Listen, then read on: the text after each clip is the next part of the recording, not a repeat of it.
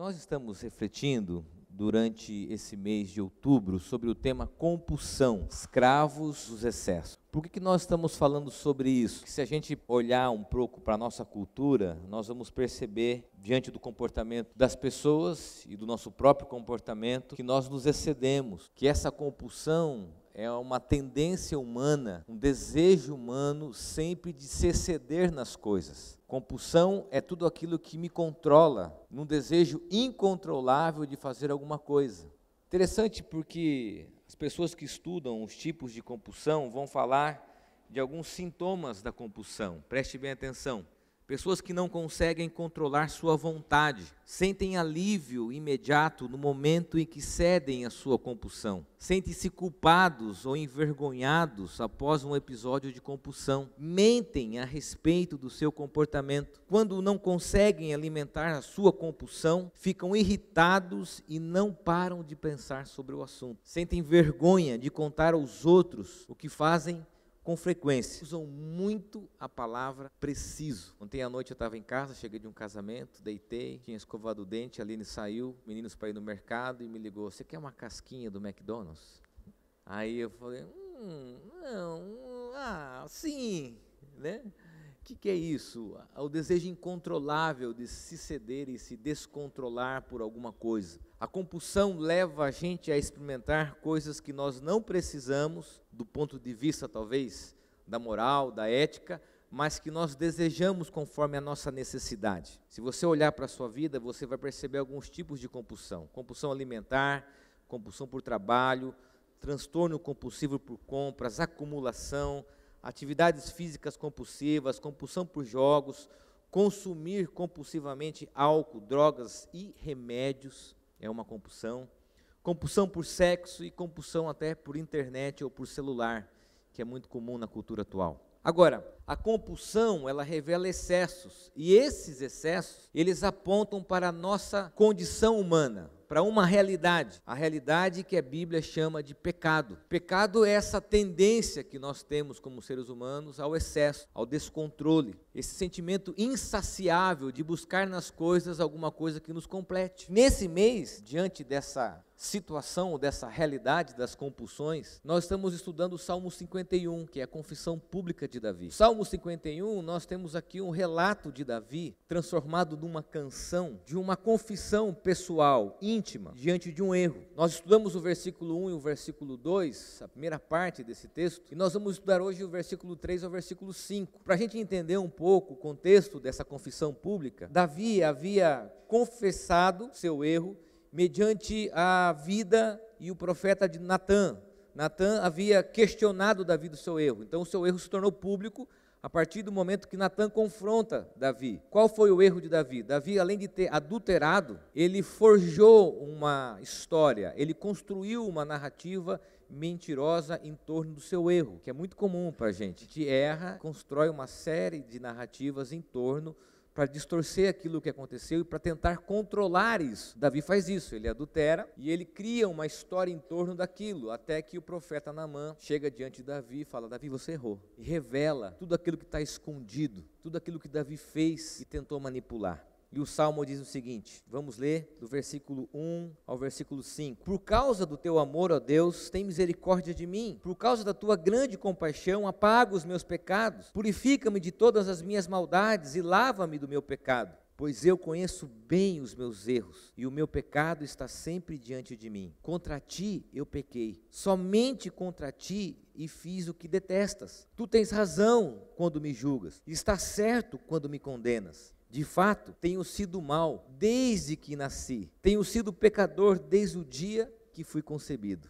Quando a gente olha para essa narrativa e para esses últimos três versículos da leitura, 3, o 4 e o 5, nós podemos considerar o seguinte: primeiro, cuidado com as tentações. Quando a gente olha para a história bíblica e para esse episódio do adultério de Davi, o que aconteceu? Davi ele não tinha ido guerrear. E havia uma expectativa dele como rei que acompanhasse o seu exército. E Davi não quer, Davi fica no palácio. E ele ficando na sua casa, no seu palácio, ele está num momento lá, vai até a sacada, para a janela do seu palácio, e ele contempla Betsabá. Ele está lá ocioso, descuidado, e ele vê aquela mulher da sua casa e ele deseja aquela mulher. Ele flerta com isso. Interessante porque se a gente lembrar aqui a narrativa, ele diz assim: "O meu pecado está sempre diante de mim". Porque lá em 2 Samuel, capítulo 11, versículo 2, a gente percebe que Davi agiu de uma forma descuidada. Ele estava onde não deveria estar, porque ele não acompanhou o seu exército como rei, e ele olhou e desejou aquilo que ele não poderia cobiçar.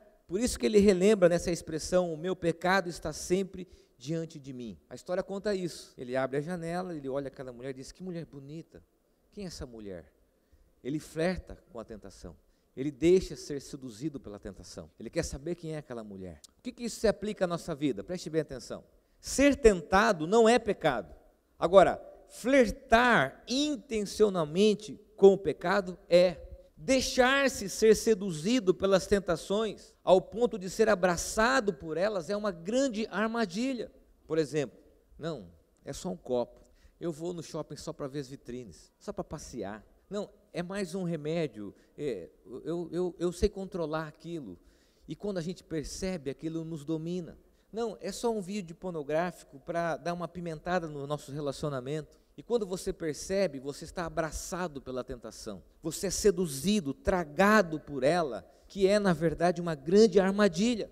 E quando Davi vê aquela mulher e deseja, ele abre o seu coração para a possibilidade de ter aquela mulher e, consequentemente, adulterar. Há uma canção do Tiago Urgulha, na verdade é uma letra de uma canção que diz assim: Quando os pés tropeçam diante da tentação, é porque o coração já caiu faz tempo. Quando Davi olha para aquela mulher, o coração dele já estava em queda. Ele deixa ser seduzido, abraçado pela tentação. Preste bem atenção aqui. Há uma falsa sensação de domínio, de controle sobre as nossas tentações e compulsões. E na verdade, essas coisas nos controlam. E depender da tentação e flertar com a tentação é pecado, é erro ao ponto de que nós perdemos essa consciência e constantemente temos que acessar essa tentação. Qual a aplicação disso? Não flerte com erro. Não se deixe seduzir pela falsa sensação que você tem tudo sob controle. A melhor resposta diante da tentação é fugir. Como José. A Bíblia conta a história de um homem que, diante de uma situação muito parecida com Davi, sabe qual é a reação dele? Ele corre. Quando eu falo sempre para adolescentes, eu conto essa história de José. José ele não deixa a sedução entrar no seu coração e nem soprar nos seus ouvidos. Quando ele vê uma mulher se oferecendo a ele, ele sai correndo, ele foge da possibilidade de flertar com a tentação. Quando nós olhamos, por exemplo, a vida de Jesus, o episódio que Jesus ele é tentado no deserto, a gente percebe que Jesus ele responde à tentação através do jejum, através da oração e através da palavra. E é interessante porque Jesus, Jesus ele foi tentado não como Davi na questão sexual, mas ele foi tentado na questão do poder, da vaidade, do orgulho. Jesus responde às tentações através da palavra, através da palavra. Então preste bem atenção aqui. Eu e você, nós não temos a mínima condição diante da tentação. Nós não temos o controle, nem esse falso domínio sobre as coisas que nós achamos que nós temos. Segunda consideração do texto, o versículo 4 diz: Contra ti eu pequei, somente contra ti. Confesse os seus erros. Há uma contração aqui no texto, ele, fez assim, ele diz assim: Eu fiz o que detestas, ponto. Tu tens razão quando me julgas e está certo quando me condenas. Alguns estudiosos chegam a dizer que aqui Davi se refere ao Natan, ao profeta. Você tem razão em apontar o dedo para mim e dizer que eu estou errado. E Davi faz uma confissão pública. Olha que interessante. Davi tornou o seu erro e a sua confissão pública. Ele reconhece a sua falha pois com certeza isso tinha machucado os seus familiares, o seu povo. Davi escreve esse salmo e ele envia ao regente do coro para que esse regente possa musicá-lo e tornar esse texto conhecido ao ponto de que nós estamos lendo hoje uma confissão pública de Davi. Agora, preste bem atenção: esse Davi que está confessando o seu erro é o mesmo Davi que nós aprendemos que derrota o gigante Golias. É o mesmo rei escolhido por Deus, é o mesmo rei que estava no imaginário do povo como um grande líder. Você imagina para Davi tornar público a sua confissão. O exercício, a confissão, embora a gente tenha muita dificuldade de lidar com isso, não traz vergonha, mas ela traz uma abertura para o reparo e para a cura da nossa vida. Preste atenção no que eu vou dizer agora, porque eu vou tocar num, numa dificuldade humana. Nós precisamos reconhecer nossos erros e os nossos equívocos. Quem é casado sabe que a grande dificuldade no relacionamento conjugal é nós reconhecermos as nossas falhas. Não, não é um pedido de desculpa, é uma confissão, é tornar públicos os nossos erros, ao ponto de ter interesse em repará-los. Sabe por que nós temos dificuldade em confessar? Porque a confissão pública, ela nos confronta, ela destrói um ídolo. Sabe qual ídolo? A nossa autoimagem, que eu imagino que para Davi foi o grande desafio. O imaginário do povo era que Davi era um grande líder. Você imagina Davi tornar público o seu erro e dizer: Eu errei, eu confesso. O Gene Peterson diz o seguinte: Não queremos encarar nosso pecado porque não queremos perder nossa ilusão de que somos Deus, e nós é que controlamos. Por que, que a confissão pública é importante? Para quebrar a nossa autojustiça, a nossa imagem, diante de uma cultura que exige pessoas felizes, perfeitas, reconhecer os nossos erros. Então preste atenção no que eu vou dizer aqui. Talvez você tenha ferido alguém, principalmente as pessoas que te amam, seus filhos, seu marido, sua esposa, seus pais. Assim como Davi feriu aquele povo e feriu a sua própria família. A confissão pública trata do nosso caráter. Reconhecer que erramos, que ferimos as pessoas. Sem confissão não há abertura para o reparo e para a cura. A terceira consideração desse texto, quando Davi reconhece a sua natureza. Versículo 5 diz assim: De fato, tenho sido mal desde que nasci, tenho sido pecador desde o dia em que fui concebido. Davi reconhece sua natureza pecadora, ele reconhece toda a sua condição, ele não busca uma absolvição da sua consciência e não tão, não tão somente cria justificativas para os seus erros, mas ele aponta e considera sobre a sua condição, a condição do pecado, a função da natureza caída. O conceito de pecado, que é na Bíblia a gama de todos os fracassos humanos, desde a transgressão de um único mandamento até a ruína da totalidade da existência da pessoa. Por isso que Paulo fala em Romanos 7,19: Pois não faço o bem que quero, mas justamente o mal que não quero fazer é o que faço. Por que isso? Porque reconhecer nossa natureza é reconhecer quem de fato nós somos, quais são os nossos verdadeiros inimigos. Eugene Peterson diz assim: somente se reconhecer e confessar o meu pecado, estou em posição de reconhecer e responder ao Deus que me salva do meu pecado. Davi poderia dizer o seguinte: mas a culpa não é minha. Talvez na cultura atual diria o seguinte: a culpa é dela. Olha só, ela se ofereceu para mim. Ela sabia que eu estava avistando da janela. Olha, mas eu sou rei na condição de rei eu posso suspender esse processo. Olha, mas veja bem, Davi não cria justificativas, ele aponta para a sua natureza. Sabe por quê? Porque ele para de construir justificativas externas e reconhece o seu erro. Ao fazermos isso, como Davi, temos um olhar sincero para aquilo que a Bíblia nos ensina como sendo a intenção do coração. Por isso que a Bíblia, ela não separa, e quem diz isso é o próprio Jesus, o ato do erro da intenção. Quando Davi reconhece a sua natureza, ele aponta para a intenção do erro. A nossa natureza deseja o erro. A intenção daquilo é a queda humana. E aqui eu quero terminar essa mensagem dizendo do grande desafio que tem sido falar sobre isso. Que eu não quero tão somente aqui colocar as pessoas diante dos seus próprios erros, que é preciso que a gente olhe para isso, mas eu quero que você olhe para a possibilidade de reparo, de restauração e de cura para a sua vida. Vou contar uma história e quero terminar com ela. Quando eu era criança, eu tinha um grupo de amigos, primos, meu irmão também estava junto. E a gente tinha o hábito de se apropriar do fruto do quintal alheio. Você entendeu? Tendo aqui uma linguagem mais contemporânea. Morava numa cidade pequena, tinha lá jabuticabas, goiabas, amoras, né? Uh, não tinha muito entretenimento, então uma das alegrias que nós tínhamos era pegar frutas, né? E eu lembro que insistentemente minha mãe dizia: não, não faça isso, não pode isso. E tinha lá um senhor, tinha um dos pomares mais lindos da cidade, todo murado em torno. Ele não tinha neto, não tinha filhos e era o pomar mais desejado da região. Nossa, eu lembro que a gente às vezes fazia até algumas técnicas, né? É, eu até brinquei que os meus filhos não estão ouvindo isso aqui, ainda bem, né? É, eu pegava lá junto com meu irmão, com os meus primos, a, aquela estrutura da cortina, né? Para pegar jabuticaba, a jabuticaba correr no trilho da cortina. Tá, né? É uma técnica, né? E minha mãe ficava louca da vida, brigava a gente com a gente insistentemente, dizia, não pode. Mas mãe, nem se o galho passar para a calçada, né? Não, não pode, não pode, insistentemente. Até que um dia, um grupo de amigos né, da rua, uh, meu irmão, meus primos, nós fomos até lá, e era uma época de jabuticaba, nós subimos no muro, aquele negócio, vamos pegar, vamos pegar, e de repente aquele senhor sai com tudo, com a sua espingarda de sal. E ele e aquela correria, eu lembro que nós corremos vários metros, saindo dali, correndo, correndo, correndo. Quando eu cheguei perto de casa, eu percebi que o sal tinha pegado na minha perna. Então eu corri para me livrar daquilo, aquela sensação de estar sujo, de ter pego aquele sal e da minha mãe saber daquilo aquilo, né? Eu entrei no banheiro, limpei, limpei a minha perna e eu coloquei uma calça, coloquei uma blusa, aquele calor lá da minha cidade. E aí minhas irmãs, que é isso? Não, não foi nada. E meu irmão ali meio nervoso também. E entrei e aquilo começou a doer e doía. E eu ia lá, tentava, aí procurei as minhas irmãs mais velhas, só aconteceu isso. E a mãe vai te matar, se ela souber disso, ela vai, vai ser pior do que o tiro da espingarda. Meu Deus do céu, e aquele negócio. Fui no banheiro, lavei de novo e de repente eu comecei a ficar com febre. Minha mãe chegou da escola, tá tudo bem? Você tá de calça? Não, tá tudo ótimo, perfeito. As minhas irmãs ali apavoradas, nós dormimos no mesmo quarto, de uma infância muito simples, a gente tinha, dividia quarto com os meus irmãos. E eu deitei, a minha irmã pôs a mão em mim com febre, falou, preciso contar para a mãe. Não, não conta, pelo amor de Deus, pelo amor de Deus. E aquilo foi se estendendo até que chegou um momento incontrolável que a minha irmã procurou a minha mãe. Disse, olha, aconteceu isso, isso. E a minha mãe foi lá, viu a ferida, colocou oxigenada, tratou da ferida.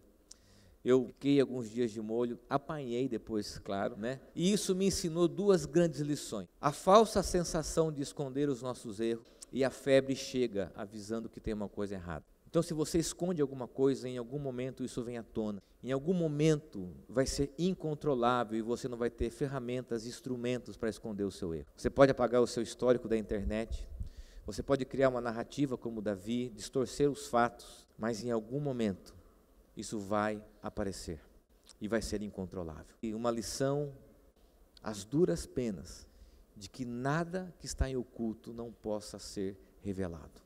Às vezes nós precisamos confessar aquilo que está em oculto e reconhecer os nossos desejos e compulsões. Segundo, eu nunca mais me apropriei do fruto do quintal alheio. Não voltei a cometer os mesmos erros. Nunca mais voltei naquele senhor.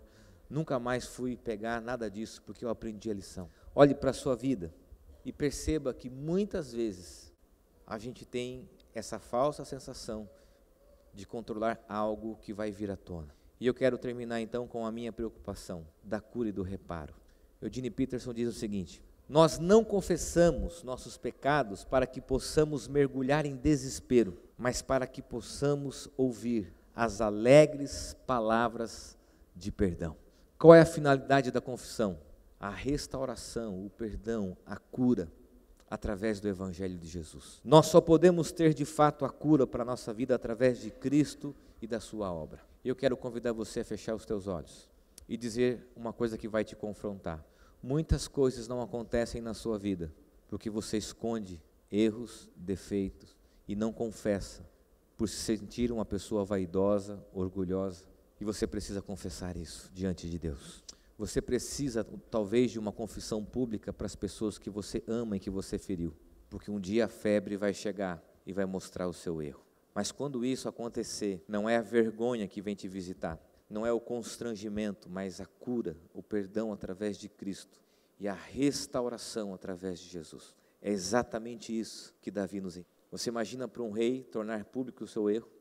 Imagina para o rei contar para todas as pessoas depois de uma briga íntima, de acordo com a sua moral e os seus valores, e Deus tratou de Davi a partir dessa confissão. Que Deus trate do seu coração, da minha vida, da sua vida, das coisas do nosso coração que estão em oculto, que precisam vir à tona para serem tratadas e curadas. Senhor, eu oro a Deus para que o teu Santo Espírito, que convence o nosso coração do erro, que convence o nosso coração do pecado e traz o juízo, para que teu Santo Espírito sopre sobre nós nessa noite, sopre sobre a nossa vida. Aqui estão pessoas, homens e mulheres, escravos dos excessos, que se deixam ser seduzidos pelas tentações das mais diversas, dos mais diversos hábitos, pensamentos, vícios e que precisam da graça, da cura e da restauração do perdão através de Cristo Jesus. Não para uma confissão que aponte para uma moralidade, não de uma confissão que aponte para uma religiosidade, nem muito menos para uma confissão que alimente a culpa, mas para uma confissão que traga restauração, restauração para a nossa vida, cura para a nossa vida. É o que eu oro no nome de Jesus. Amém, amém e amém.